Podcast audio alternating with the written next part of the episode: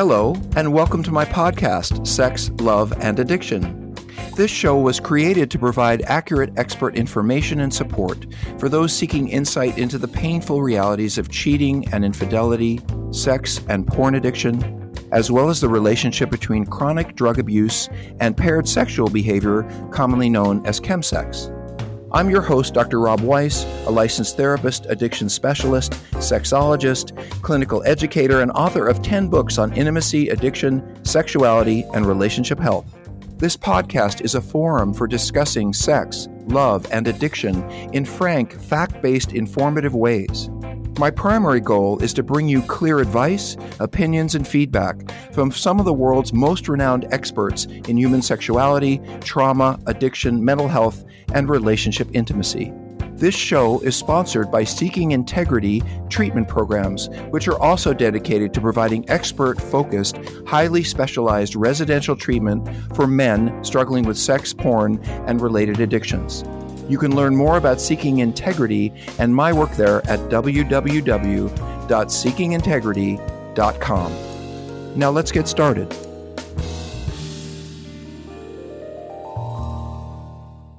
You know, one of the things that you said is that money represents, or money is one of the biggest arguments or disagreements in a coupleship. And when I think about major, major couples issues, I think about having children, how to rear them. I think about fidelity. I think about money. I think about maybe family or in laws, or these are the really big ones. But um, there are many more. Every couple has their own priorities. But I think you're saying, and I want to be really clear, that the way the couple handles their money issues is that a reflection of how they handle a lot of other things in the relationship? Money itself is can be a flashpoint for many couples. What I think is indicative is their power dynamic or how disempowered or falsely empowered one is for, with the other. Because that aspect whether then we're talking about money and and this is a little bit off the, the topic so i know we're reintroducing power into this but how couples work together. My parents who were married for 50 years argued all the time about money. And apparently i don't remember the story but my mother tells me there's a story that they had this huge blowout argument where my father just couldn't uh, handle the finances. He couldn't pay the bills. He was too anxious. And she goes i'll just pay the bills and he goes, right. That's all I know I've that one. wanted. That's all I've ever wanted. And from that day forward, she paid the bills and they were much happier. They bickered about other things. Of course. But he his insecurity and his anxiety around seeing money and not having enough drove that because he grew up with less and they were insecure financially. Mm-hmm. My mother, who became more now empowered to take charge. Before then, she was very disempowered. And chose not to want to get involved. And to her credit, she stepped up, started paying the bills, and the arguments, while they migrated to other other types of topics for which they argued, it was no longer about that. And she also then went back to work. She began, uh, she did study to be a teacher and became a teacher and had her own income. So it was not, uh, it was no mm-hmm. longer about how much do I spend? And my father saying, You're spending too much. She now became a teacher, contributed to the income of the household, and said, I can spend what I want because I'm earning this money and you can't tell me what to do. And I always thought he did try to control with money. And he never did, she said. I just didn't want to know about finances, and he just wanted me to be more responsible. And so that gets us into another whole area about financial responsibility and so, Deb, I, I do think we could talk about this all day, and maybe sometime we could give a little workshop or something, helping under people, even doing some role plays, yes. like, well, I want this, and how do you do that, and you know, all that kind of stuff. I think that would be good to set some examples for folks. I would absolutely love. But in the meantime, you know, if a couple is in crisis, let's say about well, infidelity, or what are two or three things that you would ask them you know, in terms of the money piece, this is how that might play into it. This is how you might manage it. This is how you might look at it. I know it's going to be different for every couple, but what are the primary things that you think? Again, trust has been destroyed on across the board. What, what are the big issues that come up for couples that you really think they need to think about related to the finances? If there has been infidelity, secret keeping, and lies around money, absolutely first get help, seek help, go to Seeking Integrity, come to Debra Kaplan, come to a financial therapist. You, you cannot do this alone. And many couples wait until the very final moment before that's it, we're going to divorce. Now we're going to go see a therapist. So don't wait. But without there being infidelity, because that's where more couples get stuck in the mire of the back and forth. It's my, you know, my perspective. No, it's my perspective that sit down and ask yourself what ultimately do I want for us? What is it that I'm fighting for? And ask that or or even think about what is my partner? What is my partner fighting for? Right. And put our own needs aside just mm. for a moment and begin to see what is it that we both want. Putting our own needs aside may also amplify what it is that's going on for that person. When I Which put person? For each individual person, I when I put my need aside and say, what do we, you and I want for a vacation? And I say, but but I won't be heard. I have to listen to that inside voice that's saying what may show my fears. So the part of me that is saying, okay, I'll put my my interests aside for the betterment of us, but what if my needs aren't met? Now I've tapped into what my underlying beliefs and behaviors may be about money and to work with a therapist around that. If it's self led, great. You want to get the book. I think it's very helpful for many couples. We want Well, we're going to talk about that in just a second. Yeah. So the three things that you think are let's just take the infidelity issue out of the way and to say couples who are struggling with finances and see themselves fighting and it becoming a highlight of their problems. What are just a, a few tips you would give them to begin to work toward healing? stay calm, communicate, and have compassion. Compassion for yourself and compassion for your partner. So what do you mean stay calm? No panic? Yeah, there's no panic, mm-hmm. no vitriol, no arguing, no anger. This can be resolved. Finger pointed point, Yeah. finger pointing. and to, to remind oneself to start with being calm because it's a conversation, not an argument. It doesn't have to erupt into the argument. It starts as a conversation. And then to find some compassion for your partner and for yourself because you are in this together as a couple. Mm. You brought your worlds together. You brought your lives together. You didn't only just bond around a romantic love and desire for each other. You also brought your world about and the meaning of money. And that has to be also explored. Many couples don't talk about money until they're in an argument Or in crisis. Or in crisis. And then care. And then care and maintain that sense of um, curiosity for what is happening for yourself and for your partner. So I got to calm myself down before I have this conversation because if I come into it in a heated moment, sure. I may make threats. I may it, the things I say may come out of you know my inner five year old, if you will, who's tantruming. Yes. And that's what we talk about in the book. Our little five year olds are at the board table at the company trying to run this company for, as a CEO. And those little wounded parts of us that come out and go, no, we can't spend this money. And, or yes, I want to go on this vacation and you can't stop me. And we never go away. We never go anywhere. Or I want to buy a product that's not on sale. Whatever the, whatever that aspect is, those parts of ourselves that have carried the wound and that's from apart from an IFS. I'm introducing IFS here. Internal family systems, which is a theory and approach to therapy developed by Richard Schwartz, Dr. Richard Schwartz, who gave a beautiful and wonderful supportive endorsement of our book. I think that the recognition that we all have parts of ourself that we bring to a relationship and to have compassion and curiosity about those parts. I want to tell a bit of a personal story really quick because to me it represents the challenge of recovery in money. And I'd like to think that this is a reflection of how you get a little bit further along because I want you to know I'm an addict through and through. I'll be an addict the rest of my life. And that means I want what I want, what I wanted. And if and I won't tell you about it if I don't think I'm going to get it. So I'll just figure out. So all through COVID, I I've been really wanting this old car. I'm getting older, and I want one of those cars that old men drive around. You think, oh, a young man should be driving that, but you find an old man in it because they're the only ones who can afford it. So I wanted this old car. And all through COVID, the way I survived it was obsessing about this one car that I wanted, certain year, certain color. And right at the end of COVID, I found it. you know, and I talked to a lot of, I was sending cars to the shop to make sure that they were working, you know, when I was going to buy. I finally found the right car. And then I realized it was really expensive. And we, you know, we weren't really in a place to spend that kind of money. And I thought, oh my God, I'm never going to see this car again. I'm never going to run to this car. And I don't think I'm going to get my spouse to agree. So here's what I'm going to do. I'm going to take $10,000 out of our equity line. I'm going to put it down in the car. He's never going to know.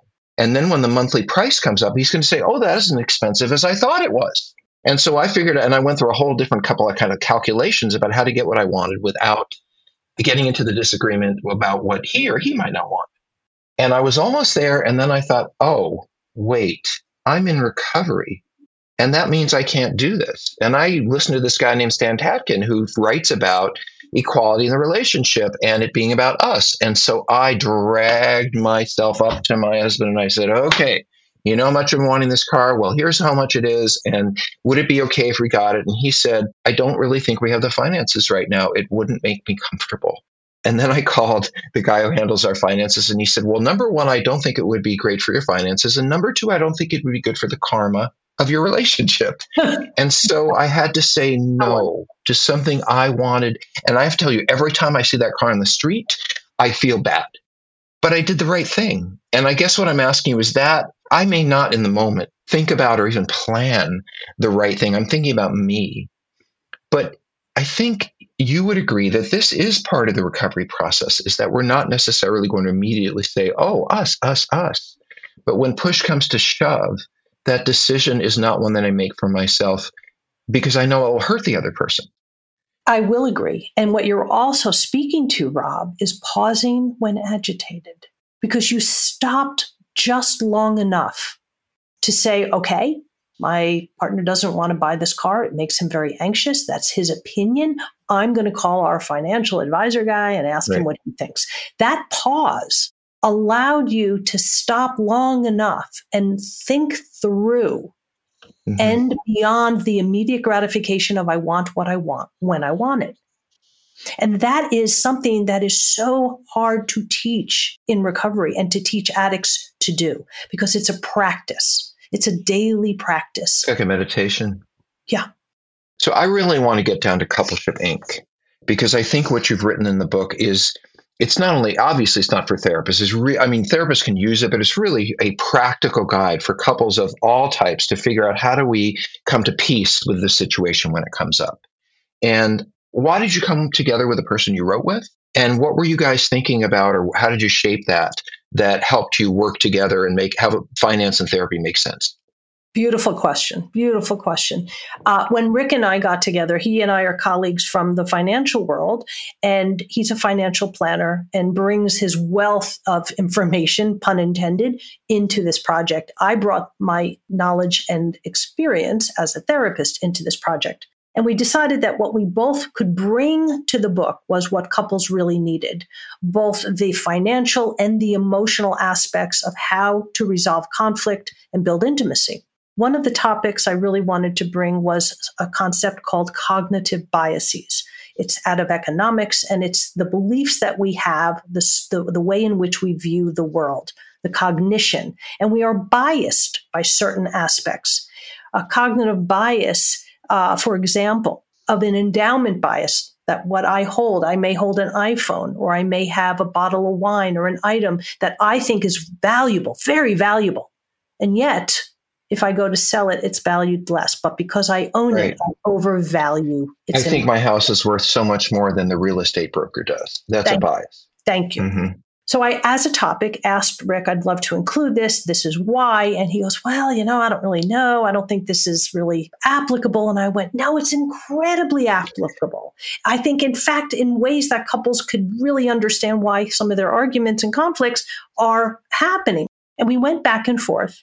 And we ended up with, we're not so sure. So I wrote this whole, all the material for it. We go to a conference together, and one after another, after another breakout session spoke about cognitive biases. Hmm. And I go running up to Rick and I said, I was right. I did not say that. I held my tongue. I tried very hard and I said, Rick, I hope you hear the importance of what we really want to include here for couples. Fast forward, we did. And to Rick's credit, He thought long and hard. And I said, if you keep thinking, we won't be able to include this in the book. But he, to his credit, he included it. We were on a podcast not too long ago together. And the interviewer said to Rick, What is your favorite part of the book? He asked both of us. And Rick's answer was the cognitive biases.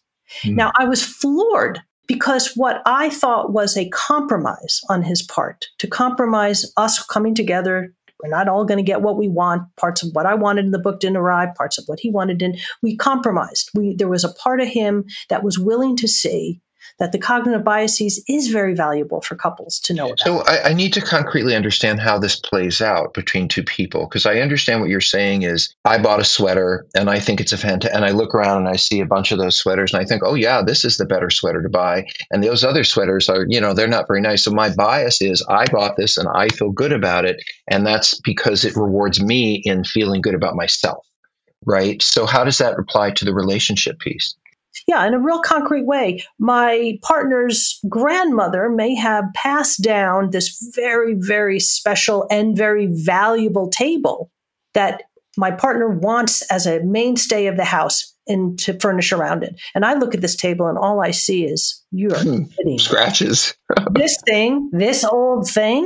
And mm-hmm. so the mm-hmm. argument goes back and forth of it's a very valuable table. And all I see, it's lack of interest. I don't like it. It looks horrible. And we argue around, I don't like it, but I do. And my partner's value overvaluing what this table is worth. That's emotional, right? It it's an emo- that's when their emotional comes in. But there is a mm-hmm. cognitive bias around mm-hmm. that. And so the value attribution of that cognition is something that I have to pay attention to because I know where he's coming from. This is his point of view, and that I can value where he's coming from. Again, it's about understanding and being able to hear where a partner is coming from. Do I have to agree then? Do I have to say, well, okay, I think that looks like that table came from the scratch and dent sale, but because it has meaning to you from the past, I'm going to ignore my what I think is how you would actually see it, and or anyone would see it, and go with the thought, the meaning that it has when you think about it. Do I have to give up? I don't have to give up. I could choose to compromise. We could agree to disagree. We can have a conversation about what part of me doesn't want this table and what part does. And we ultimately have to arrive at some decision that will be best for us. And maybe I don't get my way maybe the table is going to just be there and become the bane of my existence. But because I know it brings pleasure and joy to my partner, then I can be okay with it. And I can embrace it. Yeah. And it isn't the bane of my existence at that point because I realize it makes my partner happy and then it's a gift for both of us. Exactly. I have to tell you that, Deb, though, I hate that table. so, you know, I hate that table. and I've heard this exact example many times.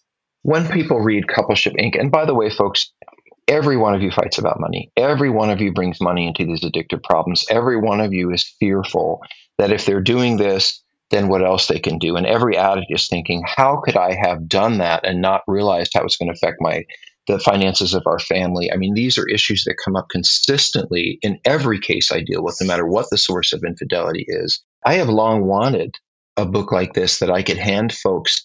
And I want to remind you of the subtitle From Financial Conflict to financial intimacy. It doesn't say from financial contact to financial resolution. It talks about relationship in that discussion. And so, Deb, I, I, guess I want to ask you, what will people get when they read this that is different than reading a magazine about money or a book about money or a book about how to be more intimate in a relationship? How do they make that connection? Because as you're talking about a larger issue, right? You're not just talking about the money. Mm-hmm. So, how does this relate?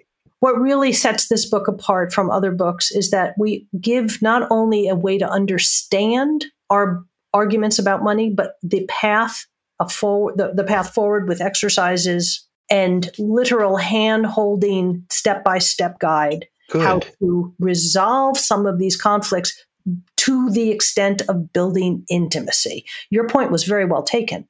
The title was not resolution. It was building intimacy, which is understanding what my argument with my partner is about, what it is that I'm really mm. driven by, and how to have a better understanding of the parts of me and the parts of my client uh, parts of my clients, the parts of my of my partner that make up coupleship Inc. That make us as a couple. You know, folks, this is why I value uh, Ms. Kaplan so much, is because she really is the first person who I have worked with who is a supervisor and an excellent CSAT trainer and so involved with the intimacy relationship, infidelity, wounding piece of the work. And yet she comes from the financial world. And that combination of thinking about things you just I have find a lot of people who do what you do, Deb, and I've watched your career and how you have put these pieces together over and over. This isn't your first rodeo or first book. But I was looking at your title, and I want to say I took the word financial out of it. And this is what I get coupleship from conflict to intimacy. And so that piece really tells me you could you don't have to be talking about money. You know, you could be talking about coupleship from uh, struggling with raising your kids to raising your kids in an intimate. I mean, you could say anything, but this is the big one. This is the one that they need. If they get this one right. By the way, I really appreciate in in coupleship incorporated, and I want you folks to hear this. You know, Deb, one of my beliefs, and I say this all the time, is not everyone's going to make therapy. Not everyone has the resources, the money, the time. Some people aren't interested. Not everyone's going to make a 12 step program. It's uncomfortable. They don't. But, that was our motivation. That was our motivation to give couples a hand yes. guide that they can work through this themselves. And we have step by step actions they can take to resolve some of their differences and not toward a resolution of I get what I want and you got what you want, but that we're building intimacy. Because you're right, not everyone has access to resources. And that was our hope that this is a very different guide to that end and yes, folks, I mean, that was uh, really my bottom line is the fact that someone can pick something up like our podcast, like blogs, like all this stuff. You don't have to pay a cent for it. Or in Deb's case, you know, I know how books sell. She'll make 15 cents for every one that she sells. You're but what you will get, 20, did you say 20? No, I said you're being gratuitous. I may make Well, yeah, that's okay. That's that's the nature of publishing. Yes, it is. But but what she's giving us is the tools. And I think, you know, I've read a lot of books there. Yeah, let me talk about money. Let me talk about relationships but here's how, as a couple, step by step, you can deal with this. Um, that's what I admire most, Deb, because you know the fancy words they're great, but people just often need to know what to do, and I think you've really given that to them.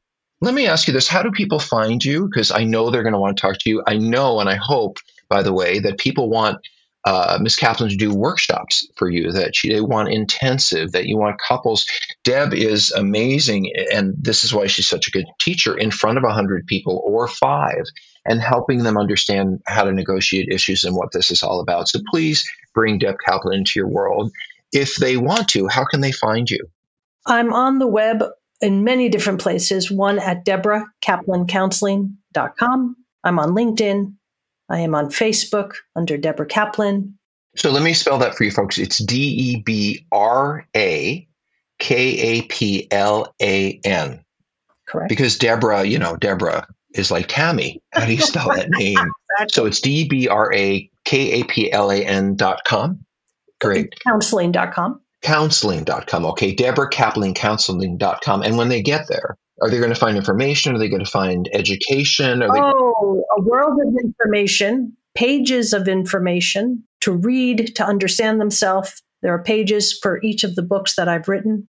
There are links to resources, and there are blogs and different articles that they can hear. Some of them podcasts that have been recorded and, and mm-hmm. linked to the website, as well as videos to watch. And they can find me on YouTube as well. I have a YouTube channel. I have not, in truth, put much up lately because I've been busy doing podcasts and writing books. Well, now uh, I'm going to kick you in the butt. Get up there and do a YouTube. Thank you. One more question for you before we go. You mentioned an organization where people might be able to find professional therapists who do this work. And obviously, you aren't in every state in the union. Deb's in Arizona, by the way, way up in the mountains in a really beautiful place, which I will not name. But uh, how can people find this organization where people are trained? You know, can they go on there and find a therapist? Yes. Thank you. The Financial Therapy Association, FTA, has a, uh, a, beautiful website, and you can find therapists all around the world, different states. Some of us, like myself, work across the country and across countries and abroad. But depending on what specifically you're looking for, because financial therapy involves both the financial planning aspect And as a therapist, I don't do that. And financial planners don't do therapy, but right. they bring the two together and allow for couples, individuals, and others to find some resources in the domain they're searching for the specific topic they need. So they will find people there. Yes. And I guess my last, last, last, I always say this is my last question, but this one really is. If I was a therapist, which I am, and I wanted to learn learn more as a professional about how to do this work, would that also be a place that I would go? Or would I write you or call you? Or what would be the best way for me to get more training?